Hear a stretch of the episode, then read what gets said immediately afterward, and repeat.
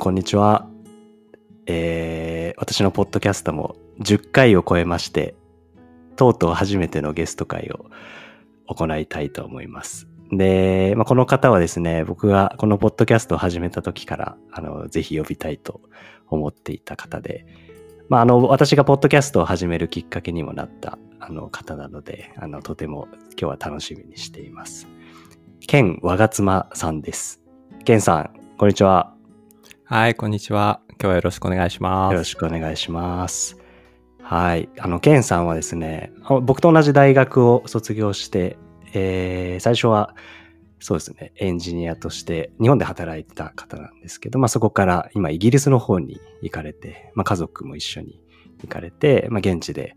えー頑張ってらっしゃる方で、まあちょっと、あの、本日はケンさんの、まあ大学卒業してからのその、そう、どうして、まあ文系の大学なんですけど、そこからイギリスに行くチャレンジをされたのかっていうところの、まあその動機だったり、まあどういうプロセスを経たかも含めて、あの、はみ出し物第1号と僕は思っているので、そこを深掘りしていきたいと思っています。では、ケンさん、あの、軽く大学卒業から今に至るまで、あの、経歴を少し紹介していただいてもよろしいですか？はい。改めまして、ケン若妻です。ロンドンでソフトウェアエンジニアとして働いています。えーはみ出し物第1号ということで、まあ、すごい読んでいただきありがとうございます。ありがとうございます。はい。現在はですね、まあ、Shopify という、まあ、EC プラットフォームを作るところで、まあ、プログラマーとして働いていますね。で、ロン、イギリスに来たのは3年前ぐらいでして、で、そうですね、じゃあ、時系列で話すと、まあ、大学は、てっちゃんと同じ大学に行った後で、まあ、プログラマーとしてキャリアを始めました。で、日本の、まあ、リクルートという会社にプログラマーとして入って、で、その後何社か経験しましたね。えーっと、社長を含めて4人ぐらいのスタートアップにうん一社員として入って、で、さらにその後、日本のクックパッドの東京オフィスに、まあソフトエンジニアとして入って、で、クックパッドで結構長いこといたんですよね。足掛け5年ぐらいかな。で、そのクックパッドって東京オフィスで、まあ僕は採用されたんですけど、まあ海外事業も当時はやっていまして、で、グローバルのヘッドクォーターっていうのがイギリスにあったんですね。で、そこでその在籍中に、まあ転籍という形になり、イギリスに転籍しました。それが3年前かな。で、その後転籍後、まあ1年ぐらい働いた後で現地転職をしまして、で、それでそのまま現地転職して、イギリスに滞在できる、まあ終了ビザに切り替えて、まあ今に至るという感じです。はい。ありがとうございます。あの、今聞いていただいて分かる通り、すごい自分でいろんな道を切り開いていかれた、あの、パイオニアだと。ね。思ってます。で、僕たちはあの、社会学部っていう、まあ、このポッドキャストもちょっと社会学っていう要素は入れてるんですけど、まあ、結構、なんですかね、あのー自分で好きなテーマを決めて結構勉強できるような学部だったんですけど、あれ、我が妻はな、何を専攻してたんだったっけ？それがですね、最初は、途中で点ゼミしてるんですよね。で最初は社会福祉系のゼミに入って、3年生の時にね。で社会福祉とあと家族社会学のゼミを掛け持ちしていて、うん、そこら辺に当時興味があったんだけど、でその途中で、まあ、プログラミングと出会ったので、うん。4年生に上がるときにですね、まあ、社会学部って本当にいろんな先生がいて、まあ、ザ社会学とか、まあ政治社会学とか、哲学とか、まあ、いわゆる、なんだろうね、社会学の中でも王道というか、をはい。研究してる先生が多かったんですけど、まあ、一人だけ、まあ、なぜか社会学の中で、まあ、なんか、複数台マシンをなんか組んで、プログラミング書いてツイッターの SNS をデータ解析してるなみたいな。まあ、一応その分ジャンルとしては、ネットワーク理論とか、まあ、社会におけるその人間のね、関係を、こう、データを元に分析しようという意味で、まあ、れっきとした社会学ではあるんですけど、まあ、その手法として、なんかそれこそ僕からしたら、なんか、まあ、こんなこと言ったら失礼かもしれないですけど、はみ出してる面白い先生がいらっしゃってですね。うん。あで、ちょうど僕、プログラミングにも興味あったし、彼のゼミに点ゼミしようということで、4年生の時にそこに入ったんですね。うん、だから4年の時はいわゆるネットワーク理論とかを勉強してましたね。うんああ、そうなんですね。なんか、てっきり全然大学の勉強とは違うところでプログラミングに出会ってエンジニアの道に行ったのかと思ったんで、だったけど、結構、その勉強の中でもそういうネットワークのとこに触れるとこがあったっていうのは驚きですね。そうそう。もちろんその、あ、なんだろう、で出会いとしては、インターンというか、まあ、バイトでプログラミングに触れてね、それで、ああ、めちゃくちゃ面白いじゃんと思ってたんだけど、たまたま大学の研究としても、まあ、プログラミングに触れそうな機会があったから、うんうん。って感じかな。あー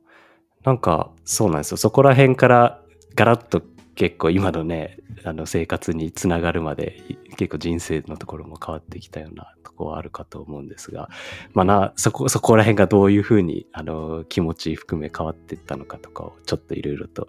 聞いていきたいと思います。で、まあちょっとその本題に入る前に、実は我妻はあの僕も結婚今してるんですけど、まず今の奥さんと出会うきっかけを演出してくれたキューピッドみたいな存在で、あの、はい。その、我妻が結構いろいろとね、あの、バイトの、アルバイトだったり、ボランティアの場とかを作ってくれて、まあそこに私とその妻が参加して、まあ今、あの、結婚できてるっていうので、本当にありがたい存在です。感慨深いね、今ね まさかね。そうそうそう。意外とね、自分が意識しないとこで周りがね、つながっていったりするから面白いです、本当に。本当に。そう、二人ともね、別々の個人的に仲いい友達だったけど、うん。気がついたら実、付き合ってて、気がついたら結婚してたみたいな。本当に。うん。はい。で、じゃあちょっとここからそのはみ出しポイントとして、あの、まずエンジニアを目指して、あの、そっちの方面にキャリアを移していったところっていうのは、まあ非常に聞いてる方も興味があると思うんですけど、まあ、まあ社会学だったり、まあいろんなその文系の学問だと、その、なんですかね、社会学って特に関係性とか、あの、社会の構造とかを、まあいろいろ考えるところもあって、まあ私も今 IT の会社にいて、まあ、システムとかを、えーまあ、売ったり構築するようなあの会社にいるけど、まあ、なんとなくその社会学といって的といったらちょっと語弊があるかもしれないですけどそういう関係性だったりその何か人だったり会社がこう動く仕組みを作るっていう意味ではあ面白いなと思ってはいるんですけど我が妻がそのこのエンジニアリング、まあ、プログラミングって言った方がいいのかもしれないけど、そこがす面白いなって、パッと思ったのは、最初はどういったとこだったんですかね？最初はね、なん、でもとりあえず、うんプログラミングをバイトで知った時に、めちゃくちゃハマったんだよね。めちゃななんだろうこれすっごい面白いなと思って。まあなんか割と大学の授業とか真面目に受けてる方だったけど、なんかそのプログラミングを知った時に、なんか最初の2、3週間なんかほぼ毎日徹夜するぐらいな感じで、なんか新しい知識をどんどん入れていくのがすごい楽しくて、うんもう当時はなんだろう、プログラマーになってキャリアを作っていこうとか、なんかそういった、まあ、かっこいいこととか真面目なことは何にも考えてなくて、もうただなんかそこに面白いおもちゃがあったから、なんか授業をそっちのけでやっちゃうみたいな感じだったんだよ。だから今だから言うけどさ、なんか普通に社会学の授業を受けてる間に勝手になんかプログラミングの、やってるみたいな感じだったよ、正あ直。の授業受けながらパソコンは違うのが動いてるみたいな、そう。そうそうそう。よくだから、う僕は結構前の方で席受けてたけど、後ろの人から、お前何やってるの授業中に？みたいな。そっか、後ろから見たら見えるカタカタさしてるけど、みたいな。そうそう感じで。へもうだから何にも考えてなくて、とりあえずその面白そうだったから、とりあえず飽きるまでやってみようと思って。んそれはなんか、ものができていくとか、作れていくっていう、作る楽しみがあったっていう感じなんですか？それとも、なんか違うとこが面白い、ハマったポイント。そうだね。一番は、やっぱり、ゼロから何かを作れるっていうところもそうだし、うん。やっぱ社会に対するインパクト、個人が作れるインパクトってのがさ、やっぱそのテクノロジーっていうものを使うと、まあいい意味ですごいレバレッジできるじゃない。まあ今あえてこう言語化できてるけれども、なんだろう。例えばすごいいいソフトウェアを作ると、ソフトウェアっていうのはコピーが簡単だからさ、コピーペーストすれば世界中のマシンにこう、うん。なんだろうね、インストールしてもらえるじゃない？いいアプリを作ったら世界中で使われるじゃない？それが一人とか少人数で作ったいいソフトウェアだったら世界中になんだろうすごい良いインパクトを出せるというかそれが例えばその一人自身のなんだろうね肉体労働であったりなんだろうそういったものにこう限定されてしまうとなんか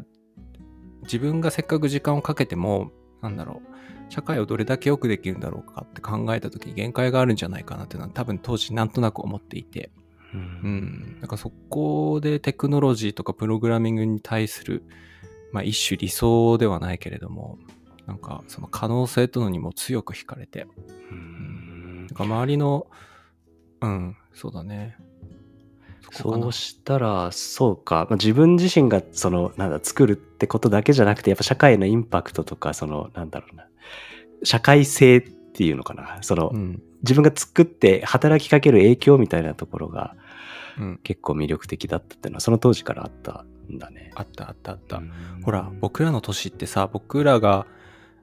あの、大学に入学した年にさ、あの、東日本大震災があったじゃない？そうだね。そうそうそう。で、それで、まあ、僕も東北出身だし、まあ、それで結構いろいろ感じるところもあったわけで、ね、例えば、なんか震災が起こった後に、まあなんか一つ友人たちとさ、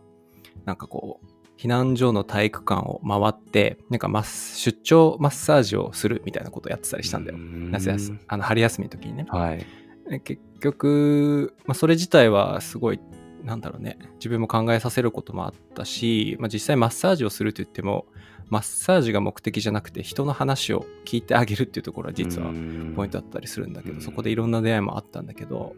でも、1ヶ月やった後で、でもこれってどれぐらい僕たちは、その被災者の今後の生活に対して、なんだ良いインパクトを残したかっていうと、なんだろうね、絆創膏を当てただけに過ぎないんじゃないかなって思ったわけだよ。うんなんかそう言っても学生だったし、当時高校を卒業したてのなんか体力だけある学生みたいな感じだったから、何をどうしたらいいか分かんなくて、なんかそこで自分の限界を感じてたわけ。うん俺がずっとモヤモヤしてたんだけど、もしかして、こういったテクノロジーを使う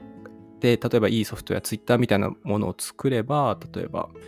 もっといいインパクト出せるんじゃないかなっていうのが、うん、それがあったかな。うん、今話してて思ったけどう。ん。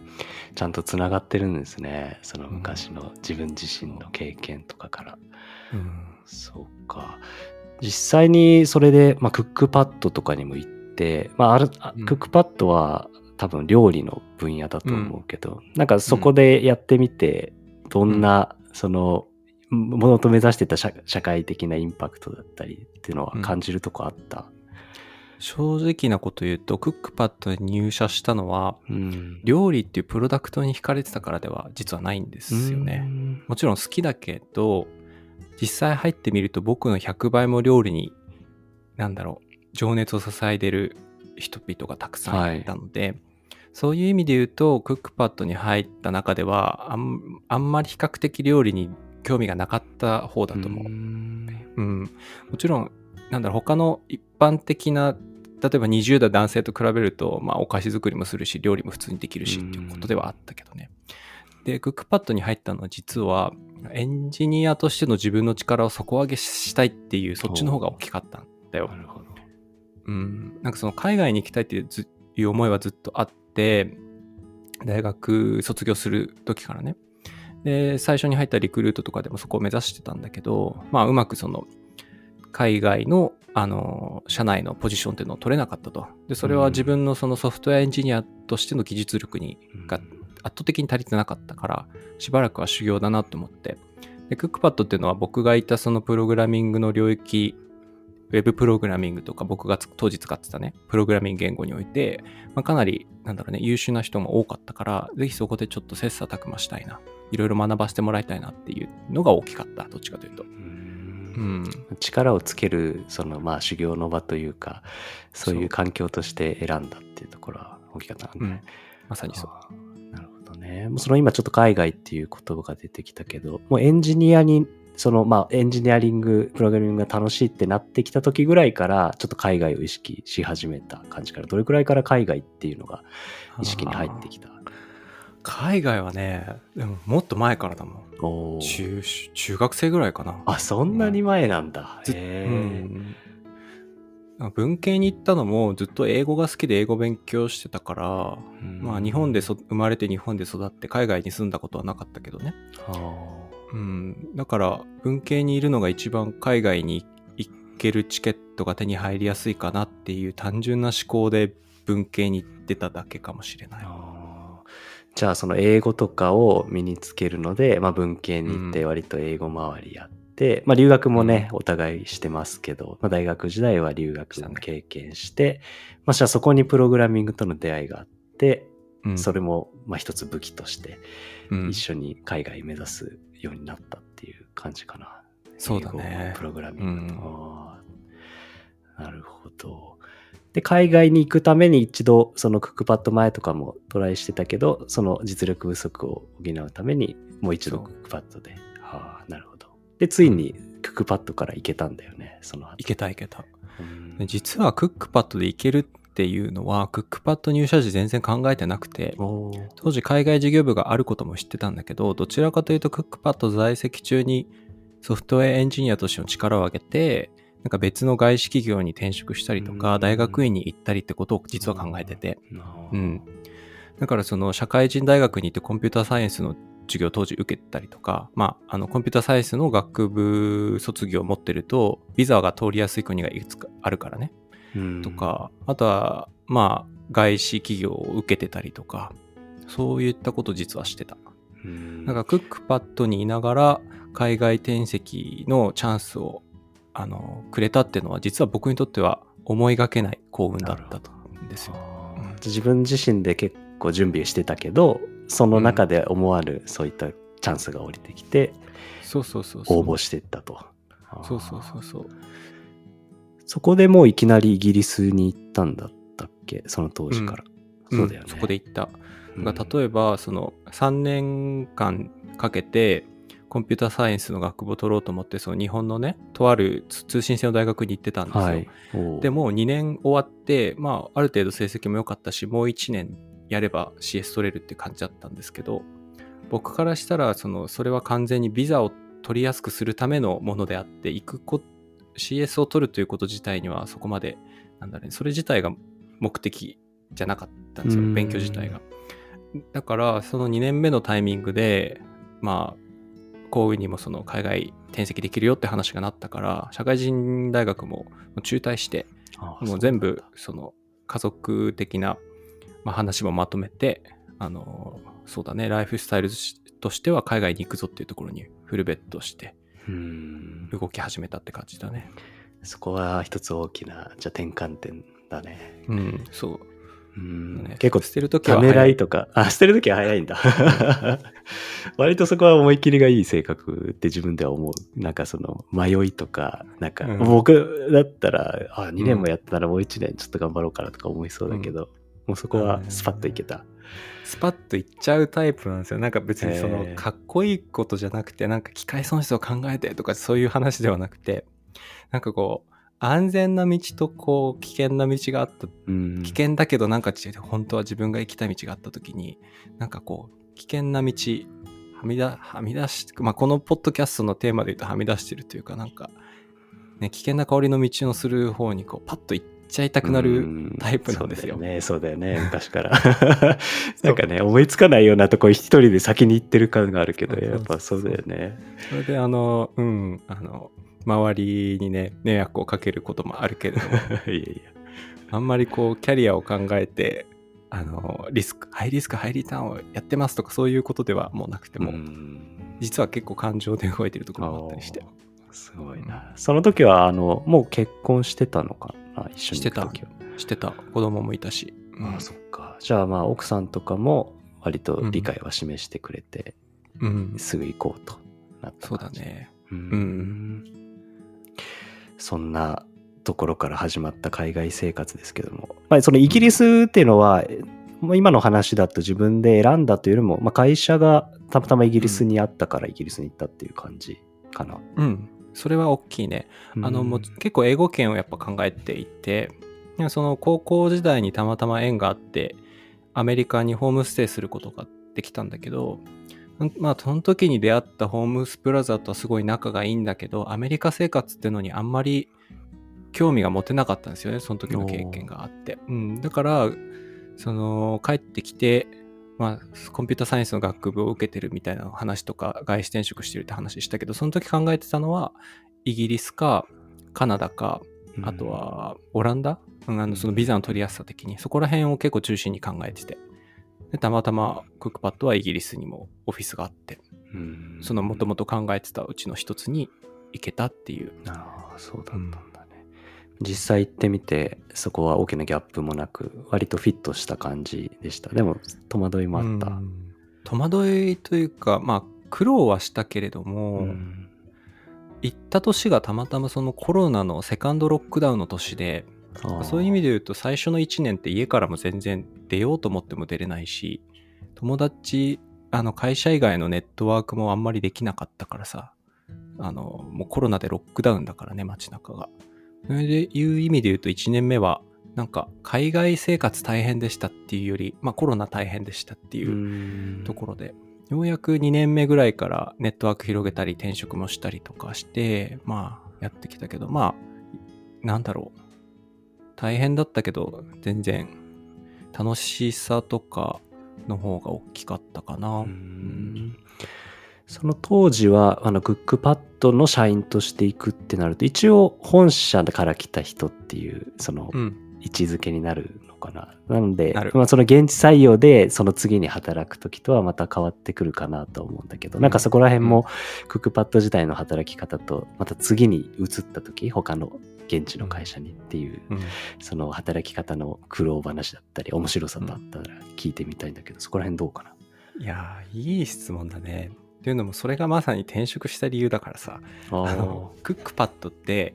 僕からするとすっごい心地よい環境だったんだよ。あの、同僚から学べることもたくさんあったし、まあ、社内の雰囲気もすごい好きだったし、なんか尊敬できる人もいっぱいいたし、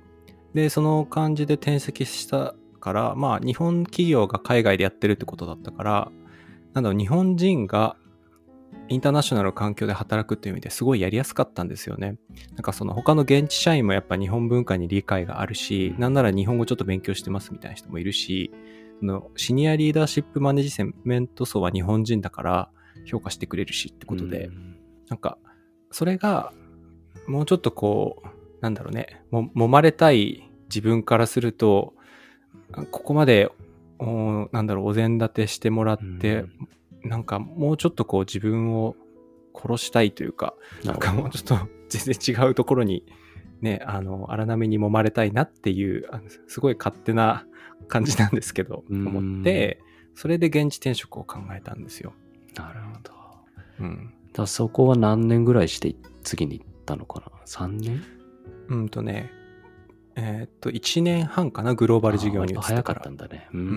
ん。そして移った先では洗礼が待ってたっていう感じですか？うんとね、一つ、で、その、その後で現地転職して、僕はさらにもう一回転職してるから、現地会社としては2社目にあるんですよ。で、洗礼というと別の洗礼があったかな。なんか、その、北欧ベースの、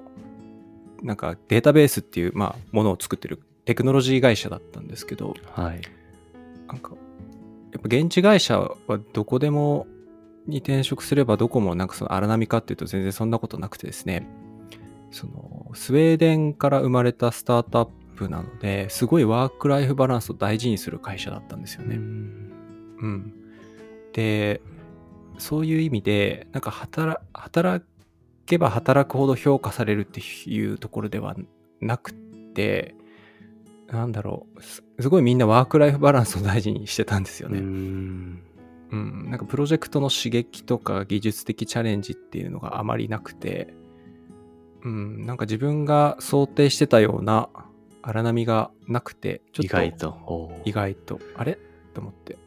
うん。なんか確かに日本人も全くいないし、頼れる人もいないというので、ゼロから関係構築しなきゃいけないっていうのは、そっかそうだったんだけど、なんだろ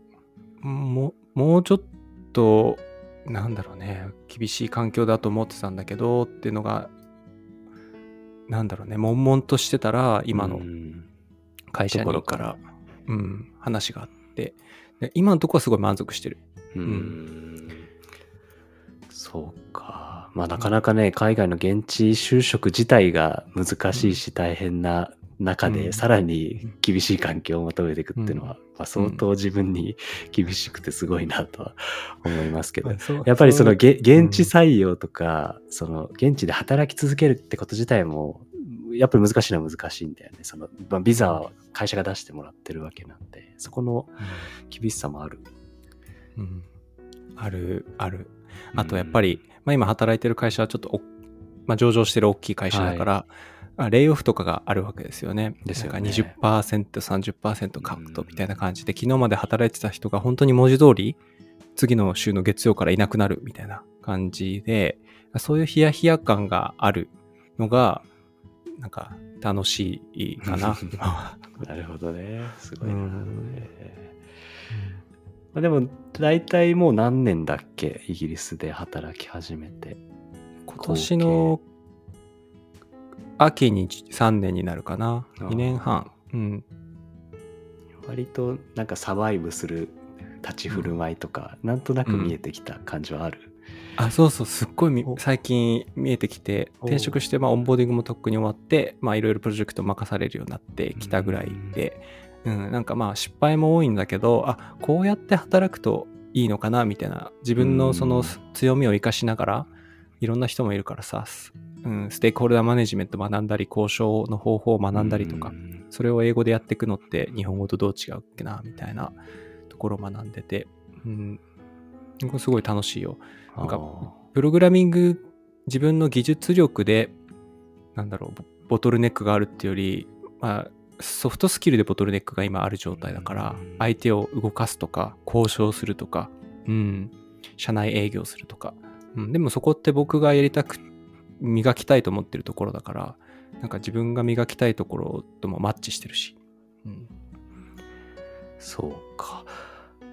なんか、僕も今、外資系の企業で、まあちょっと前も我が妻のポッドキャスト出させてもらって少しお話はしてるんですけど、まあいろんなカルチャーの、あの、まあ会社も欧州系で、もうちょっと言うとフランス系なんですけど、その議論の仕方が違ったり、まあそんな中でプロジェクトマネジメントしたり、本社に交渉したりするっていうのは、まあいろいろあの工夫がいるなと思ってるんですけど、まあ実際にその日本人として海外に出ていって、まあよりアウェーな中でその仕事するって、まだ僕もそんなに想像つかないんですけど、なんかまあ一言で言うと、一括りにはできないかもしれないですけど、日本人のそのらしさだったり、特徴、うん特徴で、意外とこういうとこ通用するなって思うとことかってなんかあったりした？あーすごいいい質問だね。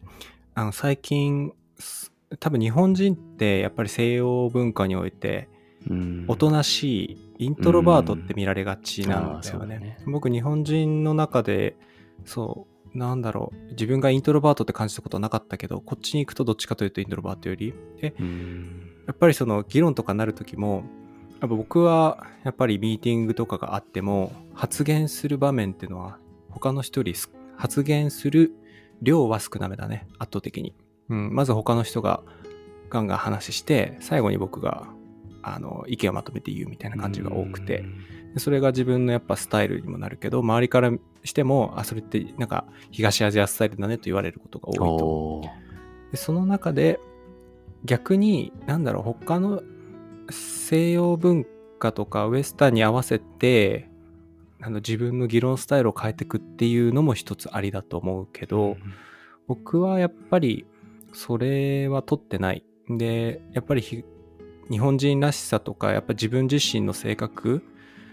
の強みってのを殺さずにそれをうまく活かして西洋でやっていけ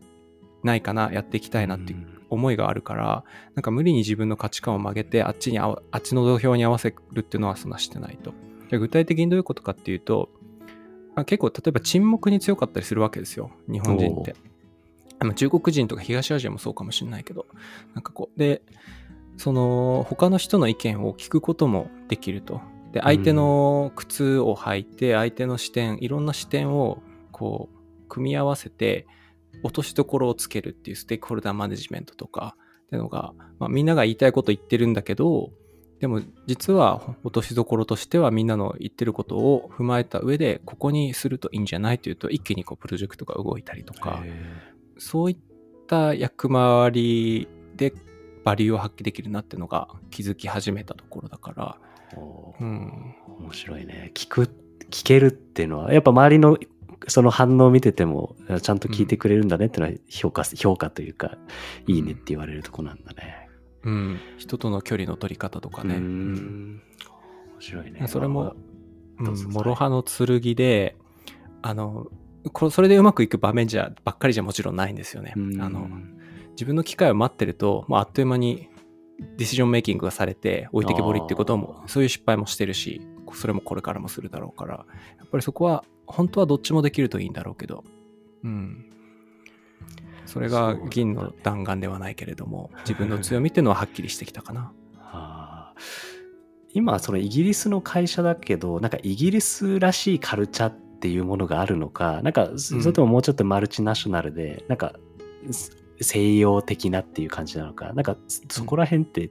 国の色って出てきたりするのかな、それで言うと、えっ、と、イギリスらしさはわかんない。なんでかっていうと、前の会社はスウェーデン母体の会社で、今の会社はカナダの北米の会社にイギリスから働いてるから、うん。イギリスらしさってよくわかんない。あじゃあ場所によって決まるっていうよりもやっぱりうん。その会社の母体とかでもまあ全然変わってくるんだね。うん、そう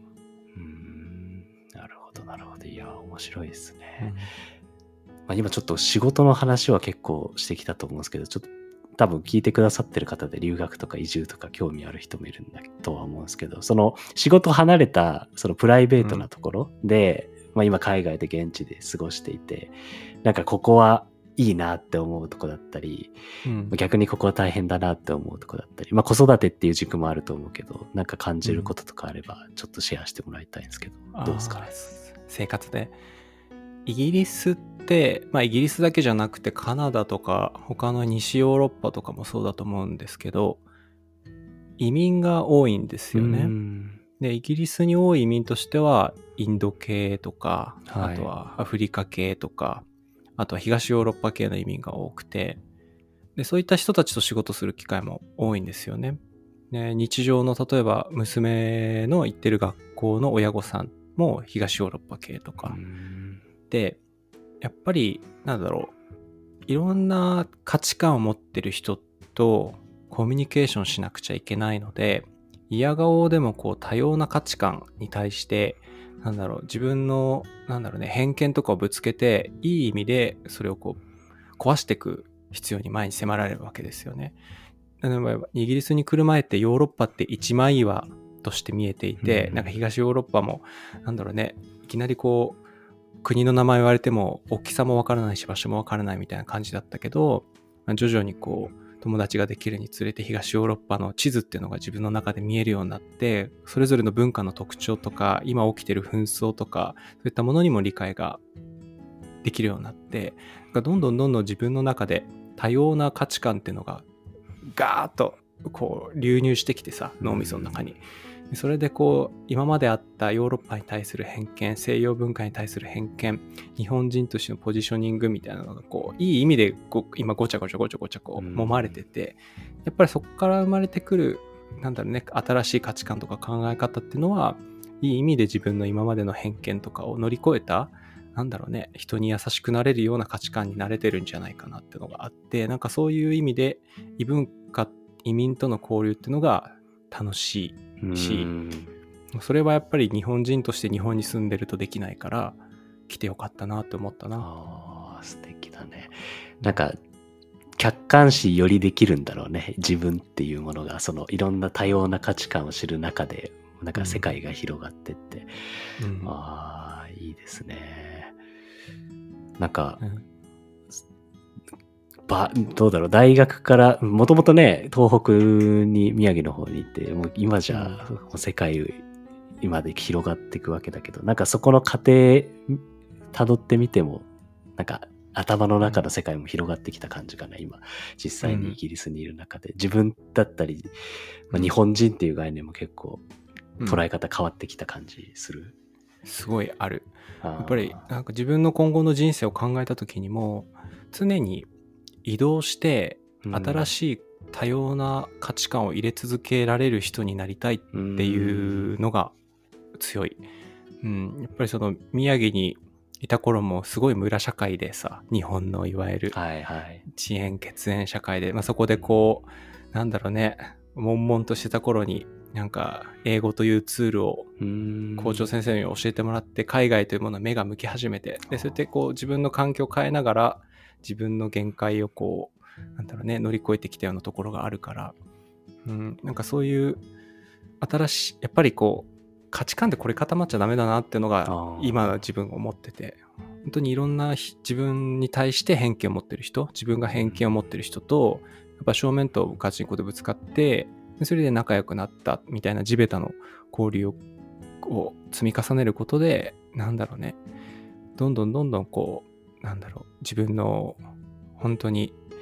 新しい世界を広げていくっていうのは死ぬまでやっていきたいかなって思っていうる。ん。いや、いいね。いい言葉を聞きました。なんか普通に自分も勉強に なってるんだけど。なんかそう今今のお話聞いてても、やっぱり、まあ、英語っていう武器を得て、プログラミングっていうまた武器を得て、それを使って自分でこう開拓してってるっていう、それ自体もなんかまあ僕も割とそういうの好き、まあその若妻ほどじゃないけど結構そうやって自分なりに世界広げたとこはあって、なんかそうやって開拓する感じっていうのが好きだだよね。やっぱり。楽しいよね。ううん。ん、だから多分僕が数百年前だったら多分僕は狩猟民族そうだよね。うん。移動しながらマンモス取ってるような、そんな感じだよ。ね。そうそうそうそう。あの、ね、い稲作とか、なんていうのね、農農作物を作って、安定した村社会を作ってっていう、そこに憧れながらも、でも自分は狩猟民族として馬と一緒にいろんなとこパカパカって行って、そう、であの、もなんか移動しをもらう代わりに武器、武器となんかお肉をあげてみたいな。やってそうだな。なんか僕の場合は多分少しは移動するけど、その先でちょっと稲作始めて少し定住したりしそうだけど、若妻はどんどん先に行きそうな気がする。いや、面白いね。なんか、そうそう、ちょっとそこら辺のね、あのーまあ、キャリアっていうのか、まあ、人生観っていうとこもあると思うんだけど、まあ、僕はあの大学時代雇用社会学っていう分野をやってて、割とそういうキャリア、働き方とか、あの、まあ、移民とかも少し、あの、労働の観点からやってたりしたんですけど、なんか、そういうキャリアの作っていき方だったり、なとこって、若妻はどういうふうに考えてるかなっていうのはちょっと興味があって、なんかその、まあ、スペシャリティ、そのエンジニアとしての実力つけていくっていうのはもちろん、あの土台にあるとは思うんだけど、まあ一方で働くってそのやりがいだったり、なんかそこから自分に得るもの、まあ経済的報酬もそうだけど、まあ仕事自自身のまあリワード、そのやりがいみたいなとこもあると思うんだけど、そのは働くことに対してな何を今自分が求めてると思いますか？ちょっとバクッとした質問でうん。申し訳ないんだけど。うん。なんかね、それで一つあるのは、あの、滝本先生っていう、まあもう、んあのね、亡くなった方か亡くなられたけれども、僕らが学生の頃に君たちに武器を配りたいっていう、うんまあこれ戦争論の話ではなくて、はい。まあ、ロジカルシンキングとかディベートの話とか書かれて有名になった先生がエンジェル投資家兼兄弟の、ね教団立てた人なんだけど、まあ、彼が言ってる言葉をそのままあのコピーするんだけど、えっ、とねエキスパートよりプロフェッショナルになりたいっていうのは思ってますと。じゃあエキスパートとプロフェッショナルは何が違うのかっていうのを彼の定義で言うと、まあ、エキスパートというのは何かこう特別なスキルとかあの何か課題解決スキルがめちゃくちゃ高い人ですと。うん例えばプログラマーで言うなら特定のプログラミング言語とかツールにすっごい詳しくてそれをこいつに任せたら間違いないみたいな職人みたいな人うんで、もちろんエキスパートは必要ですと。だけど、プロフェッショナルは何かっていうと、課題解決スキルは、まあそこそこあるかもしれないし、まあどちらかというとエキスパートにお願いしなきゃいけないところも多いかもしれないけど、本当にその課題を発見して、目の前にいるクライアントとか目の前のユーザーへのが何が困ってるんだろう何が問題なんだろうっっていう問題の方にどっちかというと、こう、なんだし、なんだろうね、ハイライトして、まあそれを解決するためには何が必要なんで、もうどっちかというともっとジェネラリスト寄りな幅がうん。効いてるようなところで、で、僕はプロフェッショナルになりたいと思ってて、なんでかっていうと多分最初の話に戻るけど、なんかこう、やっぱ社会に対して良いインパクト出してるっていう実感が欲しいんだよ。うん、なんかやっぱりそのだ学生時代に東日本大震災みたいなことが起こって何もできなかった自分ってのを乗り越えるっていう、まあ若者の頃にできなかったものをうん追い求めるのが、あの人生だみたいな、なんか誰かも言ってたけどさ。なんかそん、そうそうそうそう。なんかそんなもの、か子供の頃のトラウマとか、子供の頃にできなかった頃とか、子供の頃に受けた抑圧をこう、乗り越えるために残りの人生を使うみたいな考え方もあってさ、まあそこに似てるのかもしれないけど、うん。だからそういう意味で、なんだろう。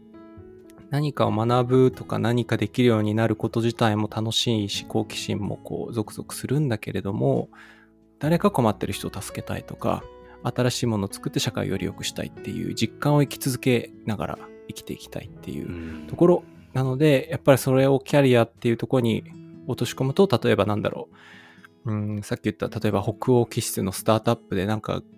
みんな自分なんだろう社会のインパクトより自分のワークライフバランスをを重要視してますみたいな環境だとちょっと生ぬるいなって感じてしまったり、うん、するかな。なんか今の言葉、前読んだ本で、ガネーシャが出てくる、あの、象、象の方がある、ちょっと名前が今すぐ出てこないんだけど、にあったんだけど、そのイン、ドの神ね。うん。いそうそうそうそうそう、あの、結構日本でも流行ってる本なんだけど、うん。あのーなんだ自分のエゴを救いたいってのが、やっぱり夢とつながってるってのがあって、その自分のエゴってのは、今話にあったみたいに、昔で自分ができなかったこととか、本当は救ってあげたかった自分とか、うん。なんかそういう思いを、あのー克服するために追い続けるものを夢と呼ぶみたいな、なんかそんな一節があったのを思い出して、なんか今の話聞いてて、あちゃんとなんかそこがつながってるってのは素敵だなと今思いましたね。面白いな、それ。はいありがとうございます。そうか。じゃあ、ゆくゆくは、また違う環境に行ったりすることもあるかもしれないね。その、うんまあ今、今は今ですごい楽しんでると思うけど、また社会的なインパクトを求めて新たな道へ進むこともあるかもしれないですね。いくとも、うん。キャリア的には今の立ち位置、なんか世界的に使われるソフトウェアの、まあなんだろう、何か障害が起こったら直すみたいなポジションにいるんだけど、そういう意味で言うとすごい楽しんでるんだけど、うん。イギリス在住っていう意味で言うと、もうささすがにでも3年経つと、いろいろ日常の所作とか、プロトコルも分かってきて、ちょっと平凡に感じ始めてきたのが最近の悩みかな。はい。いや、ようやく落ち着いたところだからね。まあ家族としてはもうちょっと、まあまあまあまあねあここにいたいって感じだから、もうちょっといると思うけど。まあでも、うんいつまでも刺激を求める我妻さんは拝見してて飽きないですね。ありがとうございます。じゃあちょっとあのキャリアの話とかあの人生観的なとこをやってきましたが、ちょっと最後に社会学、せっかく社会学部同士であるので、あの、ちょっと社会学っぽい、まあ社会学っぽいっていうのもすごい曖昧ではあるんですけど、あの、キーワードとしてコミュニティってのが、まああの、コミ今回、ポッドキャストを始めたきっかけだったり背景にもあるんですけど、なんか、大人の OBOG 訪問っていうのができたらいいよねっていうのは、まあ、このポッドキャストのテーマでも、あの、ちょっと考えてて、まあ、我が妻さんもですね、あの、ポッドキャストやってて、まあ、結構いろんな方がゲストで登壇されていて、まあ、そこでまたコミュニティができてきたりしていると思うんですが、まあ、やっぱりその海外に日本人として、あの、住む中で日本人コミュニティっていうものも、あの、現地で結構あるかなと思うんですけど、その、まあ僕たちは、まあ日本でもまあ趣味だったり、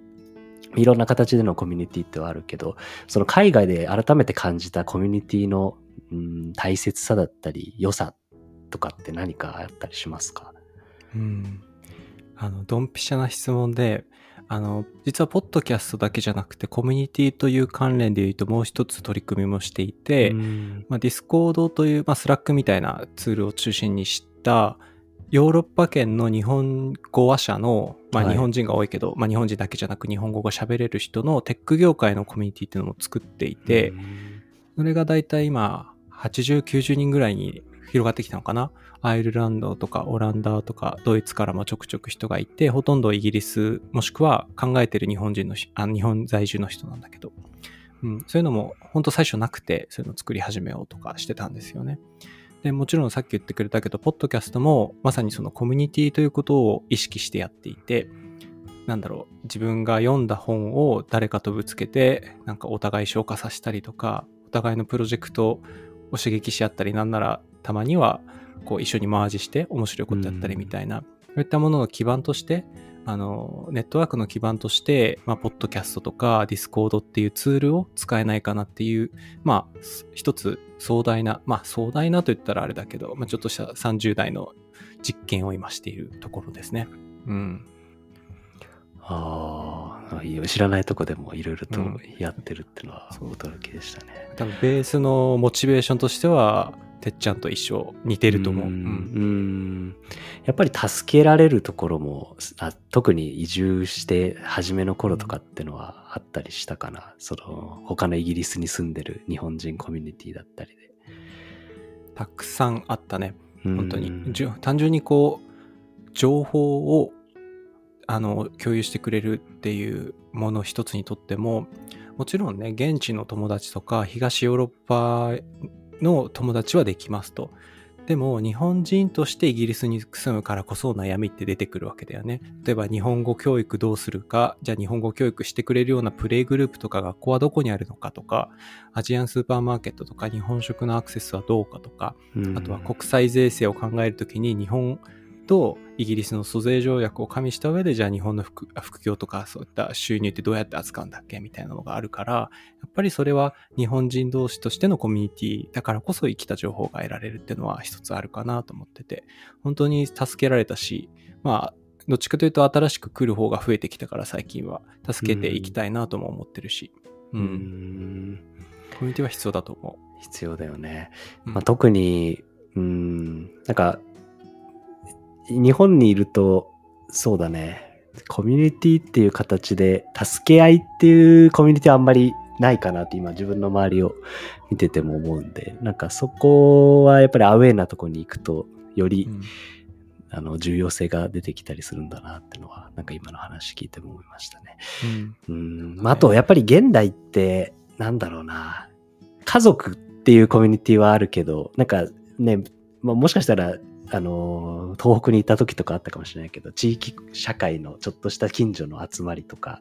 なんかそういう公共性みたいなものもなくなってきてるから今みたいな形でバーチャル上でつながりを作っていくっていうのはあの大事になってくるかなとも思ってるけどなんか、うん地域のコミュニティってのを移住してみてもあったりするのかな？地域のコミュニティもあるね。やっぱりロンドンの中でも日本人が集まりやすい都市っていうのが、まあ、他エリアっていうのがあって、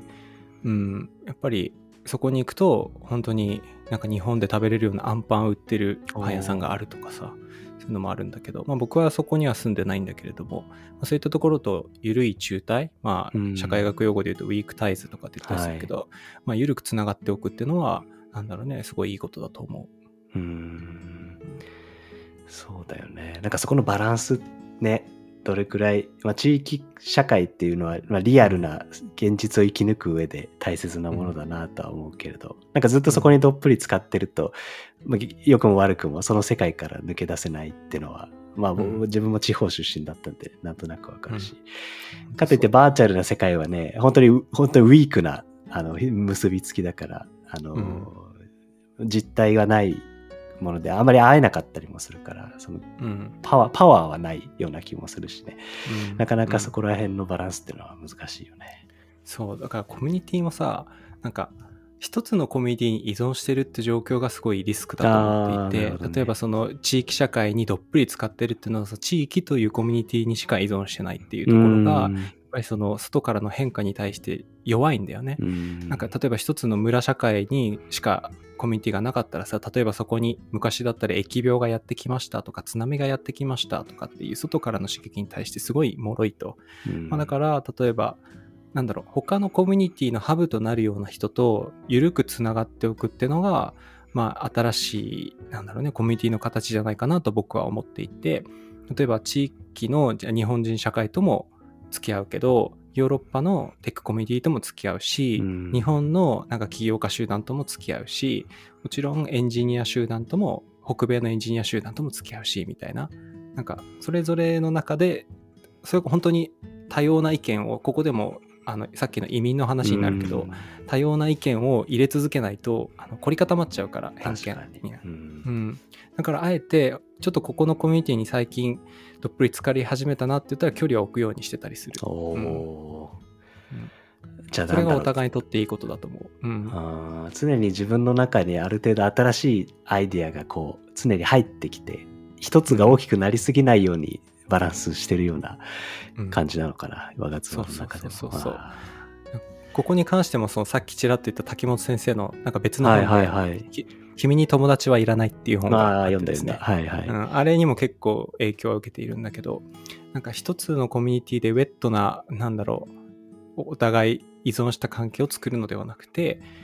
お互い何か目標とかスキルを持っていて、うん。まあ、普段24時間365日関わる必要はないんだけど、まあ、例えばね、ポッドキャスト撮ろうよっていう共通の目標があった時に、ふとこうやってお互いの人生が交わって、そこで一気にガーッとね、一緒に、じゃあ、こうやってよんポッドキャストに読んでもらったり、ポッドキャスト来てもらったり、ポッドキャストを撮る情報交換をして、お互いの目標に向かって成果を出して、みたいな。そうそういった、まあ、ポッドキャストだけじゃなくて、じゃあ、例えばちょっと起業しようよって言ったなった時に、他の人とこう付き合ったりとか、まあ、そういった、なんだろうね、いろんなところで、まあ、彼はその本の中でゲリラ的組織と言っていたけれども、はいはいはいあったね、うん。まあ、それは本当に一つあ